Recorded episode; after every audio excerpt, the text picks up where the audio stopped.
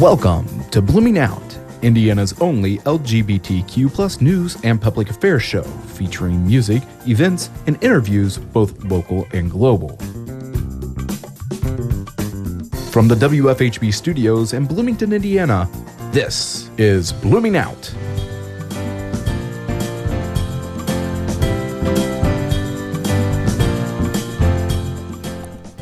Good evening. I'm Ryne Shadday, producer of Blooming Out. Thanks for tuning in. We are having a short summer recess, but will return live next week. In the meantime, please enjoy this previously aired show without Scientist Jack Andraka, along with two new Open door segments.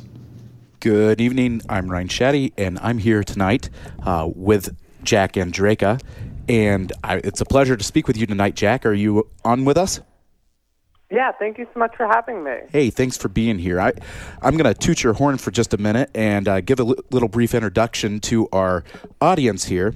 Uh, Jack is an openly gay teen scientist who has been featured on 60 Minutes, The Colbert Report, and CNN, just to name a few. He has also been a featured speaker in TED Talks throughout the nation. Jack, at the age of 15, developed a test that might save numerous lives by detecting early pancreatic, ovarian, and lung cancer. To name a few accolades, Jack's work has earned him the 2014 Jefferson Award, which is the nation's most prestigious public service award and the first place winner in the 2014 Siemens We Can Change the World Challenge. He's also been featured in the Advocate mag- magazine's 2014 40 Under 40 list. Jack has visited the White House many times and was First Lady Michelle Obama's personal guest at the 2013 State of the Union address. He has also been featured in several documentaries, including Morgan Spurlock's Sundance Film Festival entry, You Don't Know Jack, and Linda Peters' award winning film, Just Jack. His young adult memoir, Breakthrough How One Teen Innovator is Changing the World, is currently available in bookstores. Jack, as I said, it's great to have you. Uh, let's get in. Uh, so you are set to attend Stanford. Um, are you already at Stanford uh, currently, or is this next fall, or um, is that Now I'm heading out in four days. excellent? So it's ex- definitely an exciting time for you, I'm sure. But if you ever need a change of pace, feel free to transfer to what is known as the Stanford of the Midwest here at Indiana University in Bloomington. Uh, we'd be more than pleased to have you as a Hoosier. I'll keep that in mind. All right. So, before we get down to your research work, I want to talk about your life in general. Growing up, what was different and kind of telling in your life? What led you on this journey? And, and then what has been a driving force in your work? Yeah, well, I've always been into science ever since the age of three. I'd do like these backyard experiments like Coke and Mentos and stuff with my brother. And ever since then, I was just really hooked on science. And then I started doing science fairs in my like middle school years. On, and I started out doing like these environmental sensors from glowing bacteria and stuff like that. But so mostly I was like in environmental and civil engineering work. But then what happened is a close family Oh, I think we are having some technical difficulties here. Give us one second. I think I understand that we now can continue with our interview. We're back with Jack be- Andraka. believe we've got it back. Jack, are you back with Sorry us? about that. That's okay. Welcome back. Awesome, awesome. But yeah, so um, that's really how I got into the medical field. Is after the close family friend passed away from pancreatic cancer, then I really wanted to find a new way to attack it. That's excellent, Jack. I, I, I don't know where we cut off at, unfortunately, but I think we, we definitely get the gist of it, and we're definitely going to get into your your work um, life here in a few. Uh, I read a statement from you that you wanted to be on an LGBT show at some point. Have you ever been on a predominantly LGBT show, or is this a first for you? Um, I think this is the first one in the U.S. I the only other one that I did, I think, was over in Australia. Wonderful. And um, describe describe your coming out process. How may it have varied from some of your peers? And what age did you come out? So I came out when I was about 13 years old, and I was a complete chicken about it. I came out over text to my best friend, and then had her tell everyone else in the class for me, who told their parents, who told my parents. So that was an interesting conversation when I came home. Uh, but yeah, so it, it went a lot smoother than I thought it was. Did that all happen in the same day? Did did uh, it get to your friend's parents and get back to your your parents all in the same day, or was it a uh, a couple day process?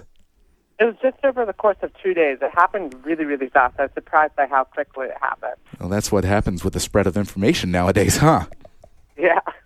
Um, so, what was your parents' reaction to you coming out? Uh, they were really supportive of me. Um, they they told me like, "Oh, it doesn't make a difference to us. We still love you for who you are," and um, yeah, they were really supportive throughout the entire process. Did you did you get any backlash from any of your friends or uh, any of your um, any of your family members at all? Yeah, as I talked about in my book Breakthrough, um, at school there's a lot of homophobic bullying, um, and that led to me becoming increasingly depressed. I battled with depression, and I went through this period where I was cutting my wrists and doing things like that. Um, but what really got me through that is I was able to throw myself into my science, and I had a great group of friends and my family who supported me through it. Um, but yeah, there definitely was a bit of backlash at my school because also like the teachers, the conservative, uh, out like was unfortunate. So it was it was good to have that support network and and not only your family though, but uh, go on to you know if, if, getting into your science work and having that to kind of fall back on. Exactly. Yeah, that really really helped me. Just having kind of like nice safe spot. So, what is it like being an openly gay scientist? Have you had any negative experiences, and has it affected your views on life at all? Um, it's definitely lonely at times because oftentimes I look around and like scientists. I mean, the last major one was back like 60 years ago, and he committed suicide. So it's like not the best like positive role model there. Um, but then also um, one big thing is like, for example, I'd go to all these science fairs, and I wouldn't see any other gay people, and like people would be like, "Oh yeah." We kill like, uh, gay people in our country. I'm just like, that's not what I was looking for once I come out. And uh, so definitely sometimes it is lonely, but at the same time, it's kind of nice to be able to like kind of blaze this trail for other LGBT youth and show them that really you can do anything. So, what's been the most fascinating part of uh, kind of your com- coming out process, um, but also being kind of famous in the scientific field? Um, so it's definitely been kind of uh, odd being like, having all these different experiences. Like I get to meet all these amazing people and do all these amazing things. Like I got to like be on Out 100 or like meet all like the president and uh, Hillary Clinton and all these amazing people. Um, and I never really expected that to happen. I mean, I'm just I was just some random like high schooler from like Baltimore, and so it's just really kind of eye opening what uh, doing science can really do for you. Yeah, so I watched your 60 Minutes interview, and um, that I just seeing you have pure joy in your face when you won that award and running up on stage and um, doing that. Science is really important to you. Why? Why did science kind of take over your life? Um, I don't know. I just it's it's kind of like this obsession or addiction of mine. I just love doing science because oftentimes we portray science as this very cold, hard, and rigid field that you that's like just full of absolutes and facts uh, with like you know wiggle room. But that's not what science is at all. Science is all about using your curiosity and creativity to explore and improve the world around you. And so to me, that just fascinates me, and I just love it. So I've, it's become such a big part of my life just because I absolutely enjoy every single minute of it. Hey, Jack, this is Jeff. I have a question for you. We we have um, a lot of support groups here in Bloomington that, for, for example, on our show a lot, like Prism Youth, um, which is a, a, group of kids of varying sexuality, LGBTQ, um, and they act as a, a support mechanism for a lot of people when they're going through like the period you went through where you were feeling really troubled.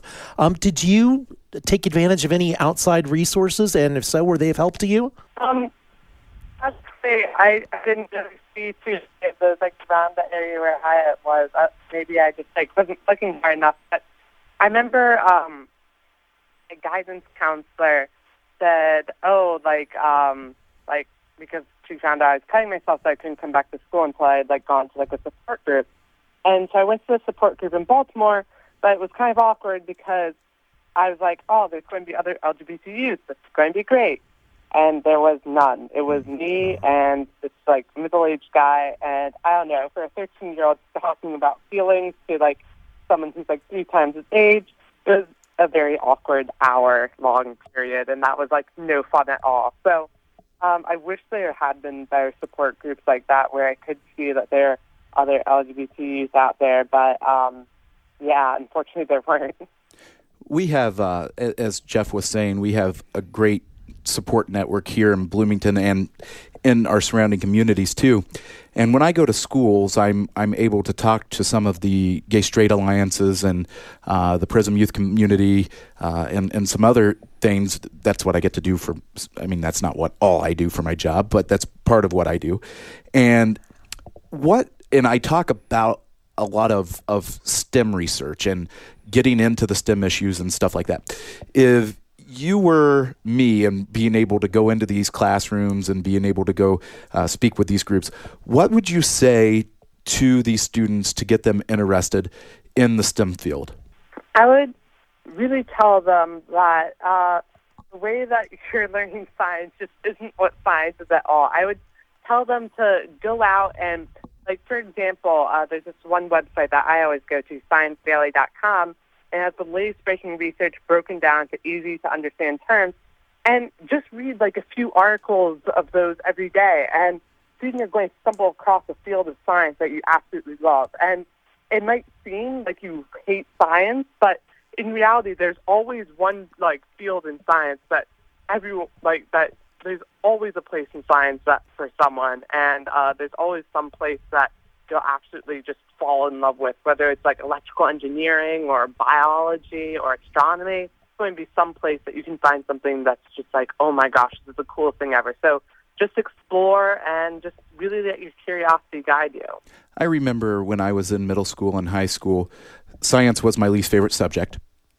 And now I find it one of the most fascinating things in the entire world. I, I enjoy learning about the outside world. I enjoy learning about the human body. I enjoy learning about um, the things that kind of make the world go around. And I find it fascinating that that you were able to grasp the importance of science at such a uh, young age that you have taken that and have already done so much with your life. it, it is just absolutely impressive to me. So we are going to take a quick music break and return with you in just a few minutes, okay, Jack? Yeah, that's awesome. Great. Thank you. And we'll be right back with Jack Andraka uh, here on Blooming Out. All right.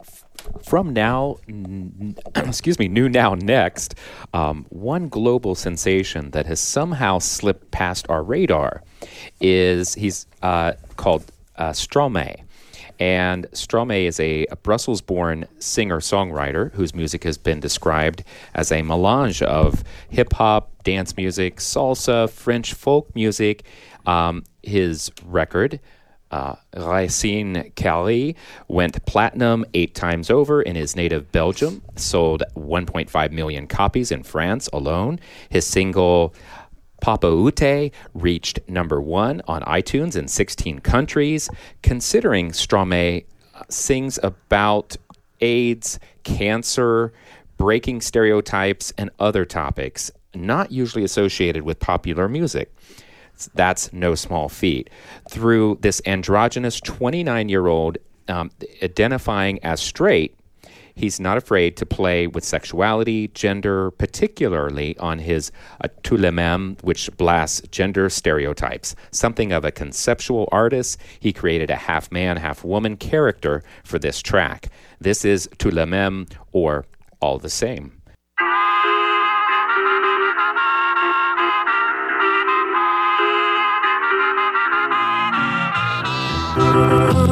les hommes et tous les mêmes macho mais tu monde de ma vie est infidèle. Si prévisible, non je ne suis pas certaine Que, que, que tu le mérites, avez de la chance qu'on vous aime Dis-moi merci. Rendez-vous, rendez-vous, rendez-vous au prochain règlement. Rendez-vous, rendez-vous, rendez-vous sûrement au prochain rêve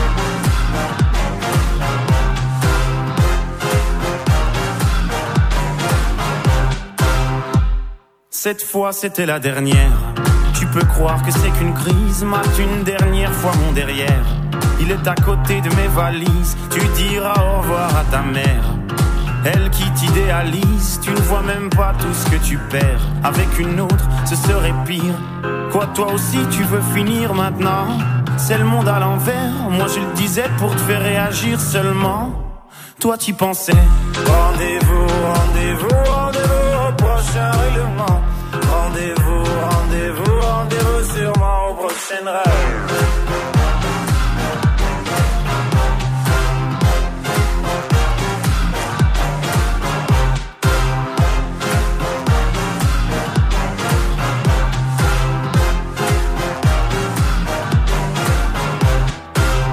Facile à dire, je suis gnangnan Et que j'aime trop les blablabla Mais non, non, non, c'est important que t'appelles les ragnagnas Tu sais, la vie, c'est des enfants Et comme toujours, c'est pas le bon moment Ah oui, pour les faire, là, tu es présent Et pour les élever, y aura des absents Lorsque je ne serai plus belle Ou du moins au naturel Arrête, je sais que tu mens. Il n'y a que Kate Moss qui est éternel. Moche ou belle, c'est jamais bon. Bête ou belle, c'est jamais bon.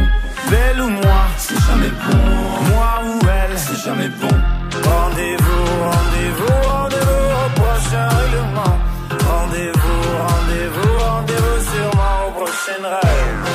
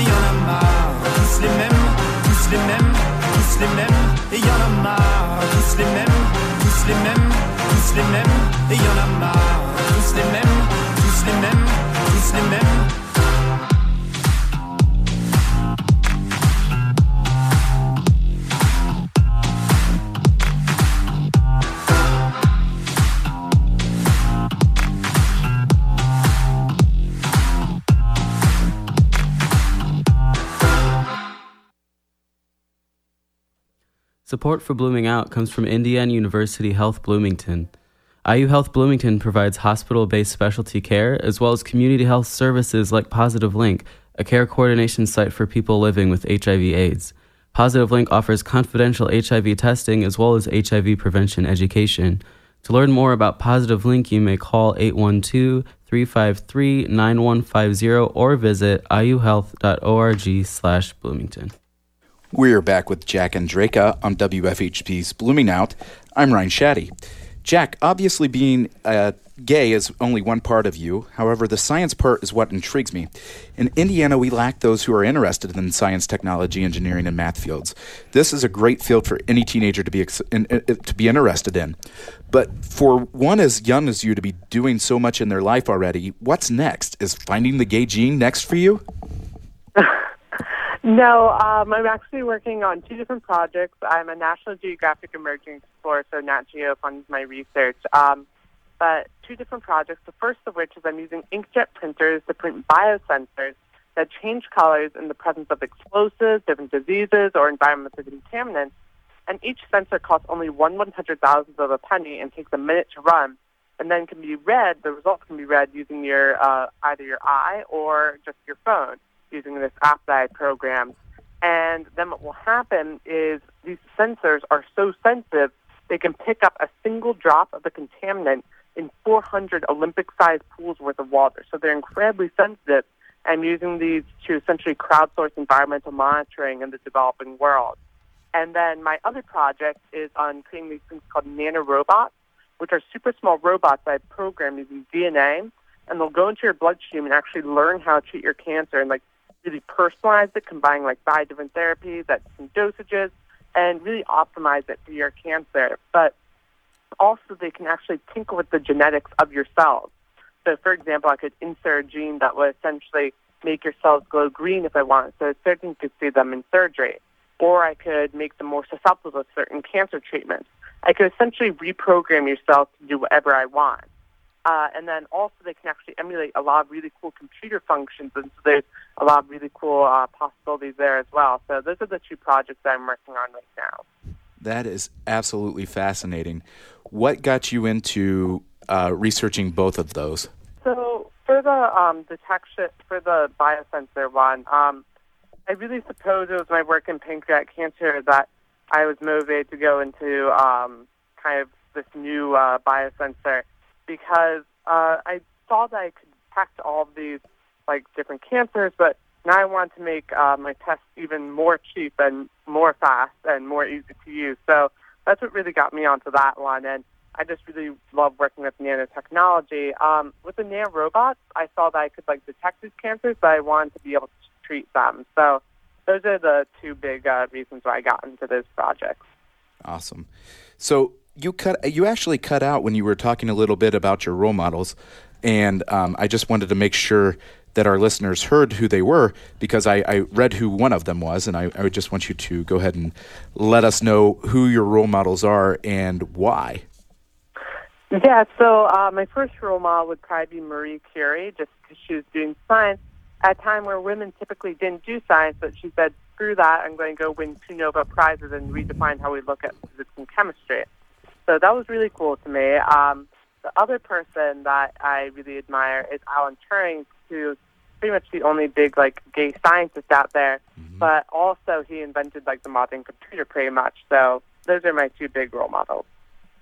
Yeah, we um, actually did a show with the um, documentarian that did the movie on um, Alan Turing and his life story. I think you touched on that earlier was um, a really sad example of what can happen to a brilliant man who did so much of did so much for the world, but happened to be gay at a time when it was not acceptable, at least not in his in his society. Mm-hmm. Yeah, definitely, and I, I really think that uh, we often lose a lot of uh, people, a lot of the LGBT community who could have really great contributions due to, for example, those homophobic laws that are present in Uganda and a lot those types of countries. So definitely combating this is a really important topic. And during our music break, we were actually discussing um, during the music break about how we could have lost you and how many of these things could have could have not been found. I mean, we could have been ten steps back on finding a, a cure to towards finding a cure to cancer. So you know, having support groups and having the ability, it, it, it's just it's amazing that you made it through the bullying. Yeah, yeah, yeah. Um, and I'm so grateful to my friends and family who really got me through that what was you know what what kind of words of encouragement did they give to help you uh, get through those moments?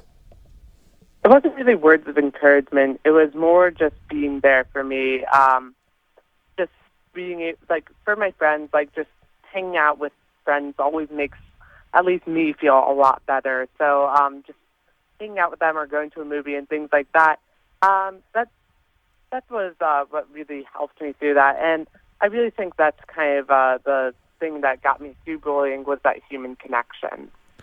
So, Jack, one thing that uh, this is Jeff again. One thing that um, Prism Youth is working on here in Bloomington, but it's a national project, is they just got a grant to prepare curriculum to educate educators about the concerns of GLBTQ youth. Um, it's kind of a groundbreaking project, and they are literally educating teachers and counselors as to the whole world of GLBTQ kids and what it feels like and how to be supportive. Um, did you feel like you had a lot of support within your school system when you were dealing with all these problems? Uh, no, because I went to this like little charter school that like didn't have an actual school; it was an industrial park, and um, this like we finally got like a guidance counselor like the very first year. Uh, it was when I was coming out, and so she wasn't like really prepared for all this type of stuff. Um, so it definitely was. Uh, there wasn't too much support at my school because also the educators were really anti-LGBT there.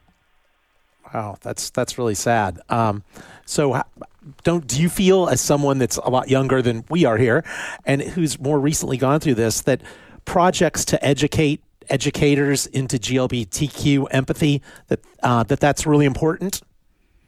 Uh, definitely, because like my teachers would like publicly humiliate me in front of the class, and so anything that like improve anything like that like where teachers are even just like there to support you. I mean, like that'd be a massive step in the right direction, and that would have been amazing to have when I was coming out. Can you elaborate on that a little bit, Jack? How did your teachers humiliate you? Um, like they would just like call me out in class, like, "Are you gay?" and things like that, and it just really kind of demeans me for my sexuality. What did you did you have any moments where you were like, "How can I go about making sure that this doesn't happen? Can I talk to my parents about this happening? Um, what can stop this from from occurring?" Uh, no, I just kind of like took it because a lot of the teachers I didn't necessarily like, and I was just like, I'm just going to do my work and get my good grade. Well, at least you're out of it now. That's for sure. We'll move on to Stanford. You know, what is uh, what's going to be your major at Stanford? Uh, bioengineering and maybe computational mathematical science. And wow, that sounds impressive. Uh, go into that further. What what do you want to use what you learn uh, in college to do, or how is that going to help you further your work? Uh, well, hopefully, I'll become a P- uh, PhD, MD, um, and so I'd be a, physician researcher mm-hmm. who's able to see patients but also do my research. Um, so that's essentially what I want to do, and so bioengineering is the perfect degree for that. And then also want to kind of fiddle around with big data stuff. So computational mathematical science is pretty helpful there. Let's talk about your book a little bit. Um, you you've written your memoir, and how long did that take you to write? Uh, so I started when I was about a junior in high school, so um, about two years ago, and it was definitely a fun process. It was a lot different than the scientific writing I was used to, um, but it was definitely uh, really fun, and it was kind of nice to have that like reflection back on my experiences. Tell us, oh, Jack. This is JP. I was just wondering. Uh, do you cover in your um, adult mem- memoir um, the uh, what you went through um, in your process of coming out, uh, the school experience, yeah, things like that? That's one of the big parts of my book is talking about my experience of coming out and the bullying, um, because I really want to show kids that regardless of if you're having a crappy day or anything like that, you can still go on to achieve great things, and that one cruddy moment doesn't define your life. Absolutely not. And that's a good point to make to any LGBT youth listening to us tonight that there is that, that cruddy moments happen all the time, but they don't define what you do with your life and how you live your life. So again, that that is the the book is called Breakthrough: How One Teen Inventor is Changing the World. Is that is that correct? Yeah, yeah. Okay, available in bookstores. Jack Andraka. That's correct. Yeah. So, Jack, what would you like to research further? Is there an ultimate end goal for you in terms of your research? Uh, no, not exactly. Um, when I'm doing science, I typically just let uh, whatever, I, like my curiosity, guide my research. So wherever that takes me, whether it's like environmental stuff or uh, medicine, um, or even like astrobiology. I mean, there's so many different fields that interest me, so we'll just have to see. Okay, awesome. So let's be hypothetical for a moment. Let's say that you didn't have the support of your parents in getting where you are today, mainly because you were gay. Do you think that you could have done this all on your own without any parental support? Uh, probably not because I need my parents to drive me to the lab uh, every day because I don't have my driver's license. I actually just failed it the fifth time today. I'm really bad at driving. You failed it for the fifth time today. For how smart you are, Jack. Oh, uh, I'm really bad at parallel parking. But, I, uh, I feel you. I, I oh no! Feel, feel now you. everyone in the room is looking at me because I couldn't parallel park my little Volkswagen. So don't feel alone on that one, Jack. It yeah. happens to all of us. It, it happens quite often. Um, furthering that, what would you ha- what would you say to someone who maybe is still in the closet but has the same dreams as you to help help discover new methods and advancements in science? Um, I would really say try and figure out um, ways that you can kind of just get to get to labs and things like that on your own. So whether it's biking or public transportation, because there are options like there out there, and it's going to be more difficult, but you can definitely still do it if you put in the time and the effort. Um, but I would really say just start emailing people, um, get like an awesome network together, and because uh, when you have that network, it will really help you uh, get through those tough times if your parents like don't accept you for who you are. Um, but you can still go on and do great things uh, regardless of your situation. How were you able to create your network?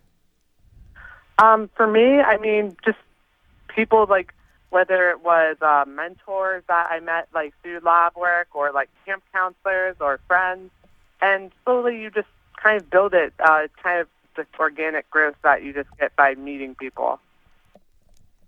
Jack, this is Jeff again. I have a, I have a question for you. It's kind of projecting out in the future since we've kind of brought you to where you are now. Um, I'm sure there's a lot of people out there listening to you right now thinking, "Oh my God, this guy's so together. I'd I wish I could find my passion and move forward with it." And I want to kind of ask you, from where you are now, trying to look forward in the future, both professionally and personally, what does a successful life look like for you? Where would you like to go from here? Uh, I don't really know what job description that will entail, but I know it will entail science. Um, but for me, uh, I suppose my success isn't measured in terms of money or how many people know about me. It's rather measured in how many human lives I can possibly impact. And so that's how I'm going to measure if my life is successful, if I'm helping other people live better, happier, and healthier lives.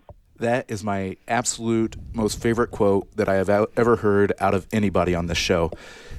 It takes quite a person to know that fame and fortune and everything else isn't the end game in this all. It's about helping other people and helping humanity.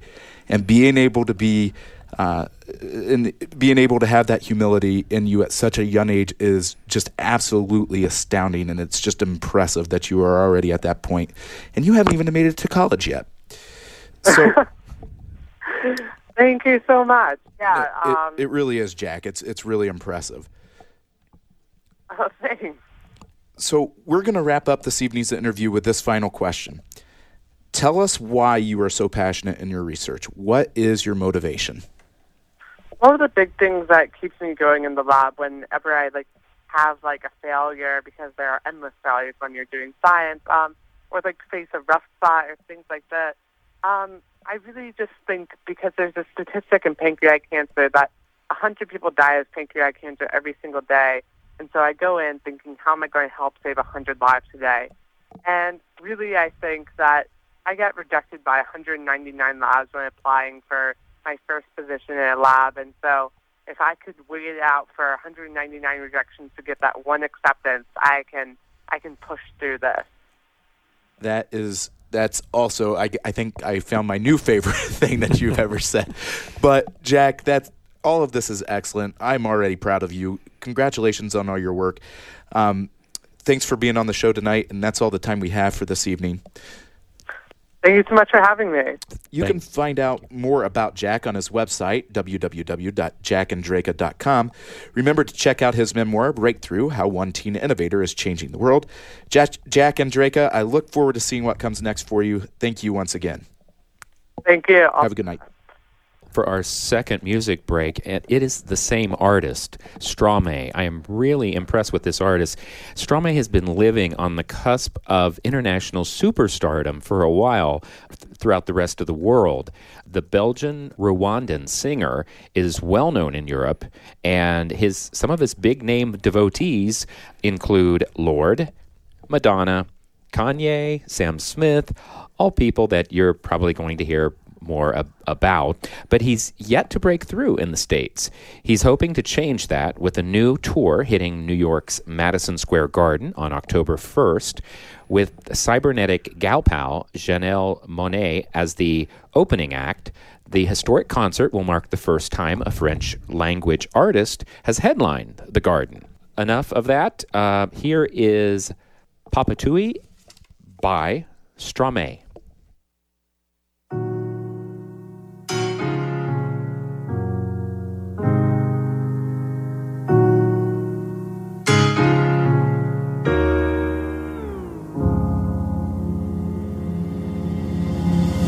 Dites-moi d'où il vient, enfin je saurai où je vais. Maman dit que lorsqu'on cherche bien, on finit toujours par trouver. Elle dit qu'il n'est jamais très loin, qu'il part très souvent travailler. Maman dit travailler c'est bien, bien mieux qu'être mal accompagné. Pas vrai? Où est ton papa? Dis-moi où est ton papa Sans même devoir lui parler, il sait ce qui ne va pas.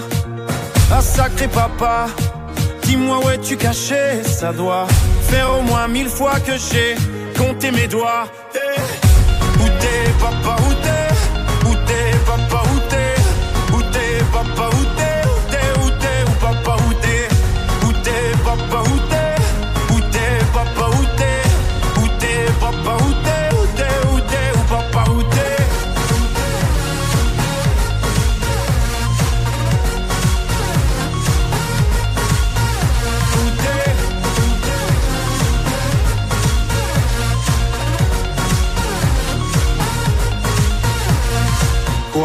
Qu'on y croit ou pas, y aura bien un jour où on n'y croira plus. Un jour ou l'autre, on sera tous papa et d'un jour à l'autre, on aura disparu. Serons-nous détestables Serons-nous admirables Des géniteurs ou des génies Dites-nous qui donne naissance aux irresponsables Hein? Dites-nous qui Tiens, tout le monde sait comment on fait des bébés Mais personne sait comment on fait des papas. Monsieur, je sais tout, on aurait hérité C'est ça, faut le sucer de son pouce ou quoi? Dites-nous où c'est caché Ça doit faire au moins mille fois qu'on a bouffé nos doigts. Eh, Où t'es papa,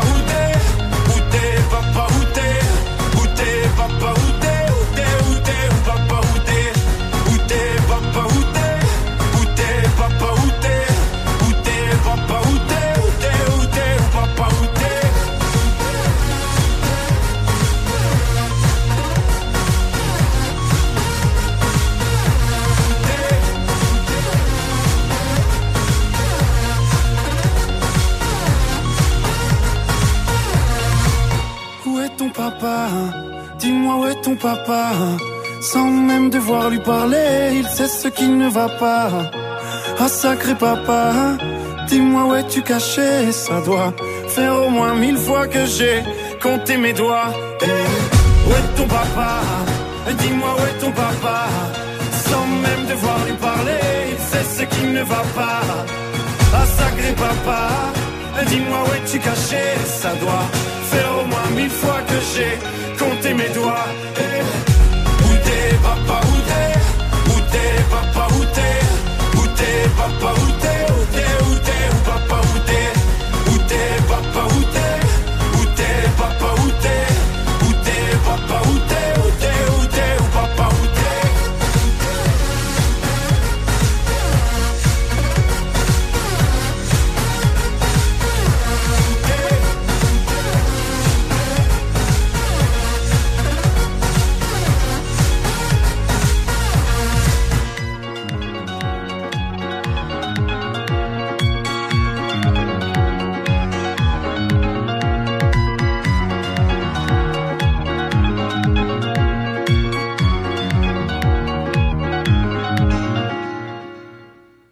Support for Blooming Out comes from the Center for Sexual Health Promotion in the School of Public Health at Indiana University.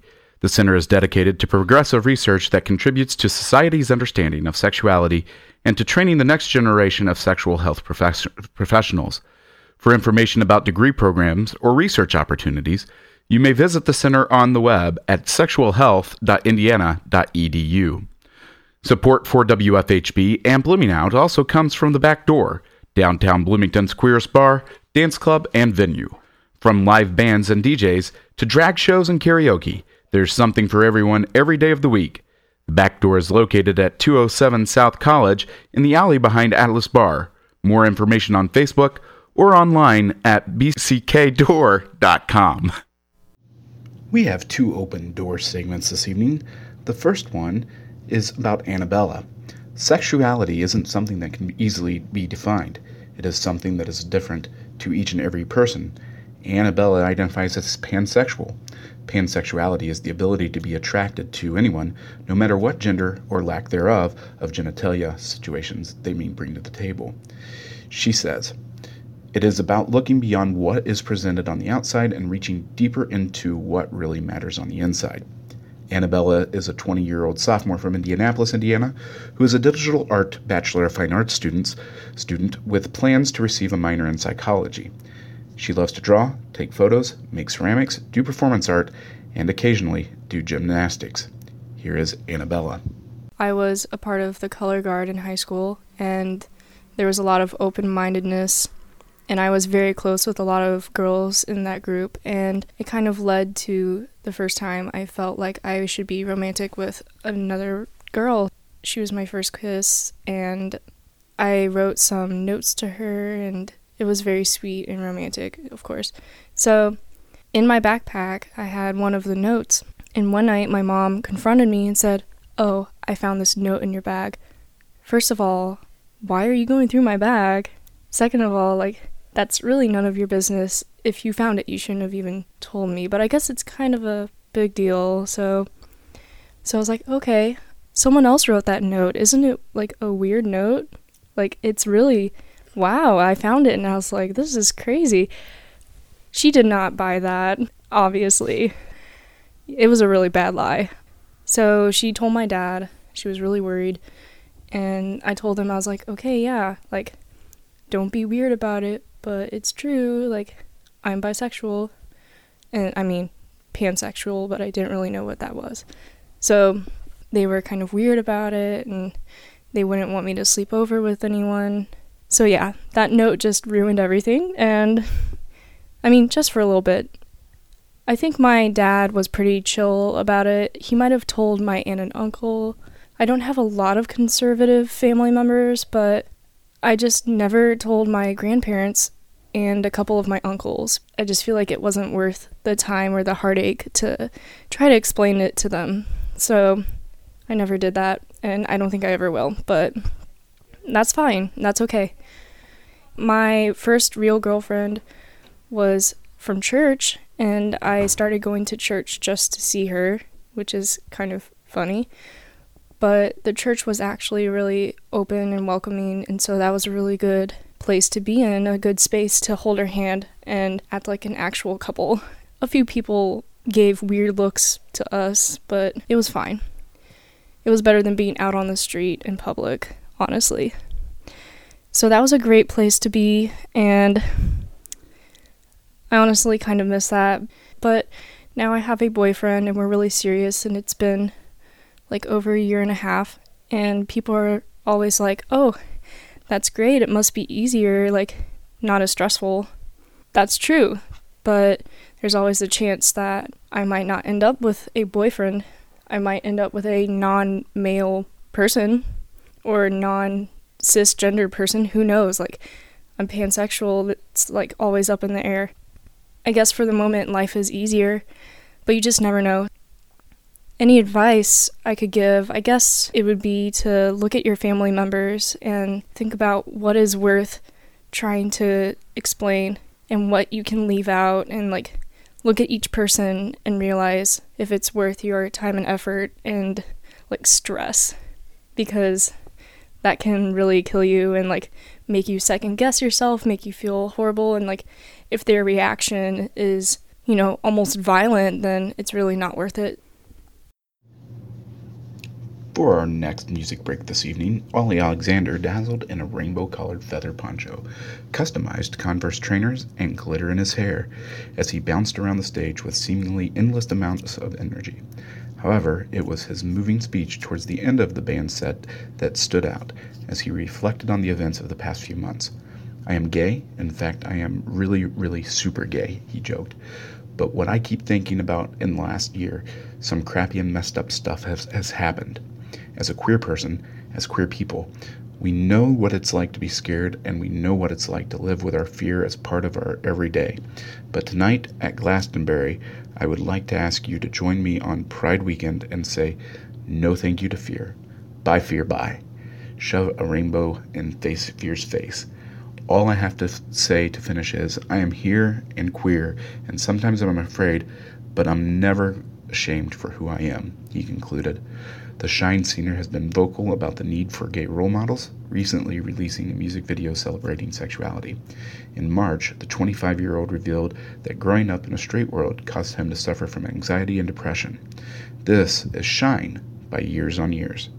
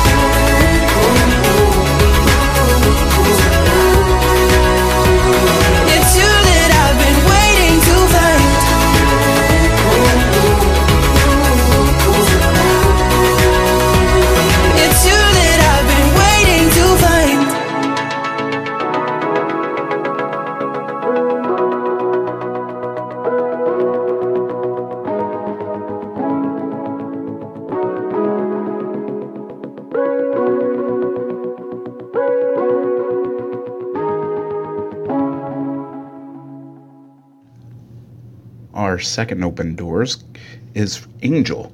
Not all coming out stories have to be sad or tragic. Some people are blessed with an unconditionally accepting family. Angel is a 20 year old sophomore from Northwest Indiana who studies human development and family studies. He's lived in 24 houses and has gone to 16 different schools, including Indiana University. Angel enjoys hanging out with friends and spending time with his adorable cat, Ezra. This is Angel. I was eight the first time my mom got my brother, sister, and I together and was like, Do you guys like another boy or a girl? To which we all replied no. She was like, Well, if you guys like another boy or girl, there's like nothing different with you, nothing different about you, there's nothing wrong with you. And so, even so, it was like really hard for me to come out. But I did come out the day after Valentine's Day in my freshman year. I was basically like over it.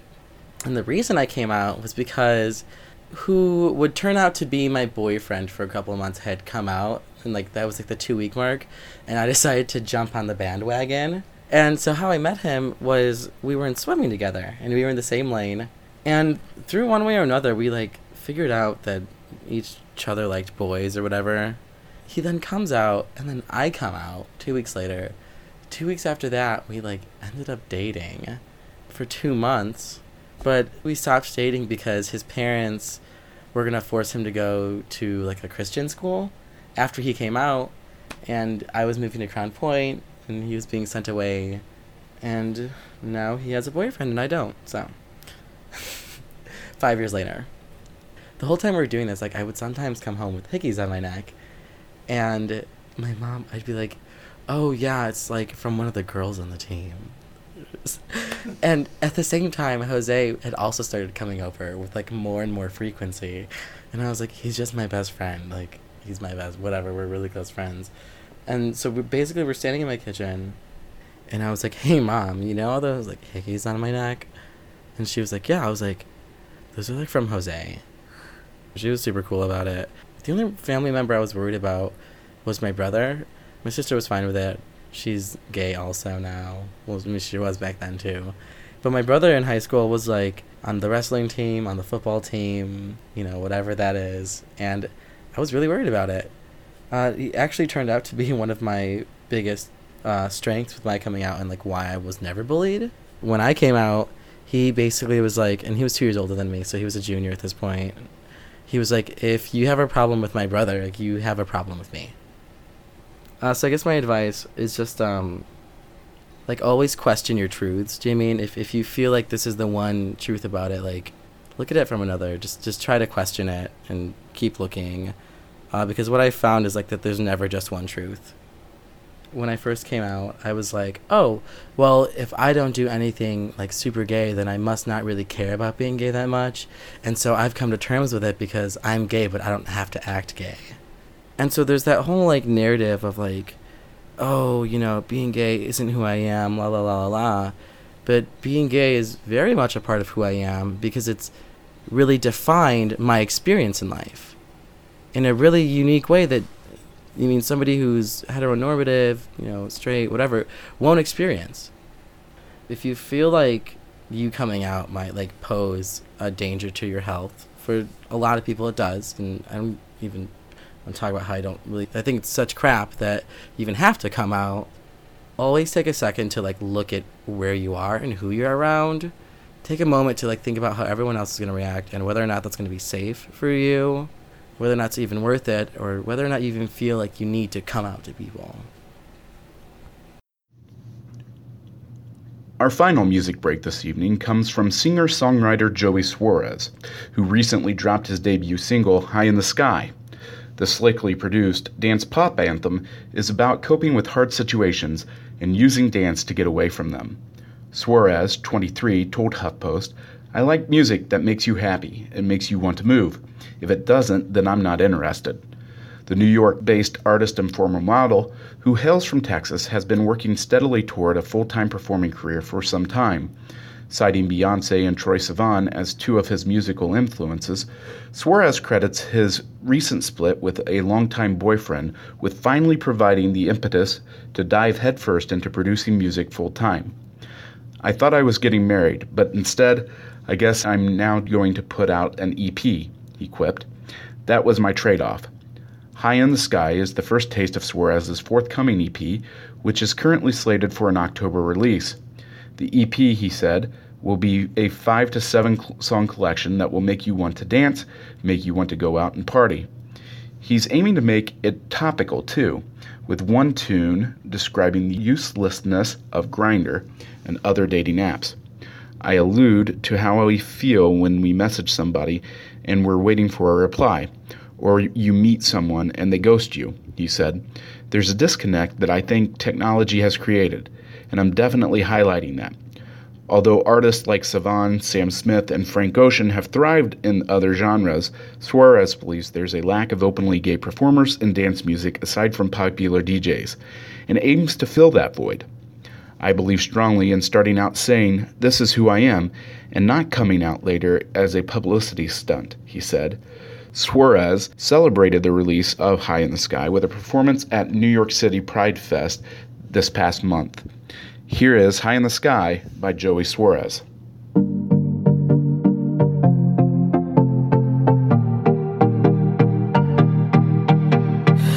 I hear them breathing, they're screaming my own name.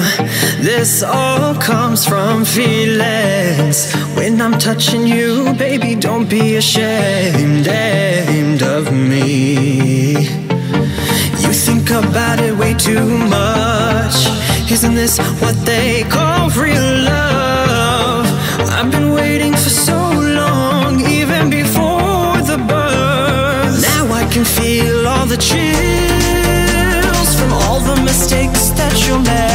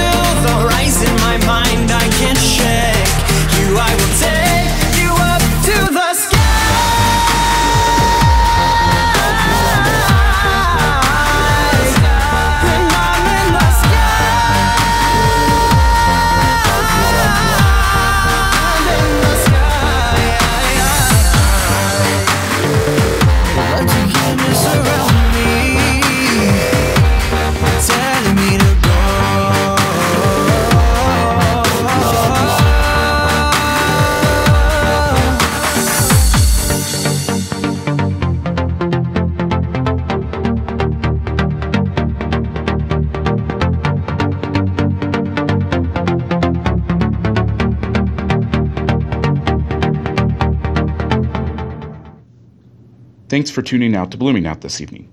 On behalf of host Jeff Jewel and Jeff Poling, executive producer Joe Crawford, board engineer Sarah Hetrick, I'm producer Ryne Shadday. Tune in again next week at 6 p.m. here on WFHB or streaming around the world at bloomingout.com.